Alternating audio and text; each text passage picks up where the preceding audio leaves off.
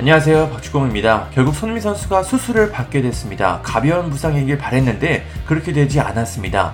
손흥민 선수는 전날 열린 2022-23 시즌 UEFA 챔피언스 리그 D조 조별리그 6차전에서 올림피크 드 마르세유전에 선발로 나섰습니다. 그런데 전반 23분 공중볼 경합 과정에서 찬셀 음벰바의 어깨에 얼굴을 강하게 부딪혔고 그대로 쓰러졌습니다. 손흥민 선수는 극심한 통증을 호소했고 어지러움까지 느끼면서 부축을 받아 경기장을 떠났습니다. 이후 라커룸에서 찍은 승리 단체 사진의 모습을 드러내며 큰 부상이 아닌가 기대를 했지만 결국 정밀 검사 결과 수술이 필요한 상황이었습니다. 토트넘은 공식 홈페이지를 통해 이렇게 발표했습니다. 손흥민이 왼쪽 눈 주위를 안정시키는 수술을 받는다. 손흥민은 마르세유전 전반전 부상을 당했다. 수술을 받은 후 손흥민은 의료진들과 함께 재활을 시작하고 우리는 적절한 시기에 회복 상황에 대해 업데이트할 예정이다 라고 발표했습니다. 제발 수술만은 아니길 바랬는데 결국 수술을 받게 됐습니다.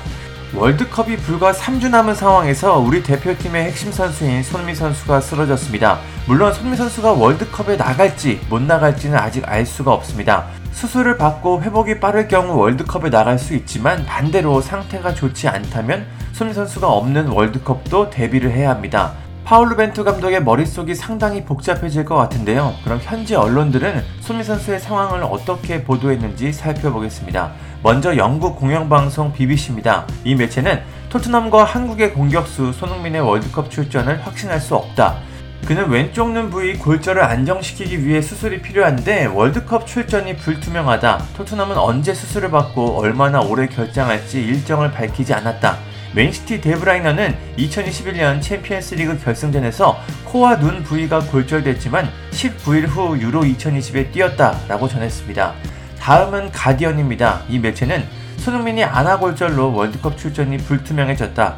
손흥민은 수술을 받게 됐고 월드컵 진출이 위기에 처했다. 토트넘은 손흥민의 월드컵 출전 여부를 밝히고 싶어 하지 않았다. 이유는 수술과 회복에 월드컵 출전 여부가 달려있기 때문이다. 손흥민은 세계에서 가장 유명한 아시아 선수고 한국의 주장이다. 그가 없다면 한국은 엄청난 충격을 받을 것이라고 전했습니다. 토트넘 소식을 잘 전하는 풋볼 런던도 살펴보겠습니다. 이 매체는 손흥민이 아나골절로 수술을 받는다. 월드컵 출전이 불투명해졌다. 토트넘은 공식 발표를 통해 그가 수술을 받고 의료진들과 함께 재활치료를 받을 것이라고 밝혔다. 손흥민은 한국의 주장인데 이번 부상으로 카타르 월드컵에 출전하지 못할 가능성이 매우 높다고 보도했습니다. 풋볼 런던은 최악의 상황까지 바라보고 있었습니다. 대부분 매체가 이 정도의 보도를 전하고 있습니다. 아직 수술을 받지 않았기 때문에 여기서 더 많은 걸 알 수가 없는 상황입니다. 수술이 끝나고 회복 경과를 봐야 그때 손미 선수의 월드컵 출전 여부에 대한 윤곽이 드러날 것 같습니다. 손미 선수가 월드컵에 나가지 못한다면 대표팀에는 엄청난 타격이 될 전망입니다. 1992년생인 손미 선수의 나이가 또 만 30살이기 때문에 이번 월드컵이 어쩌면 마지막이 될 수도 있습니다. 손미 선수가 수술을 잘 받고 빠르게 회복해서 건강한 모습으로 월드컵에 나섰으면 좋겠습니다. 관련 정보들은 빠르게 채널을 통해 전달하겠습니다. 감사합니다. 구독과 좋아요는 저에게 큰 힘이 됩니다. 감사합니다.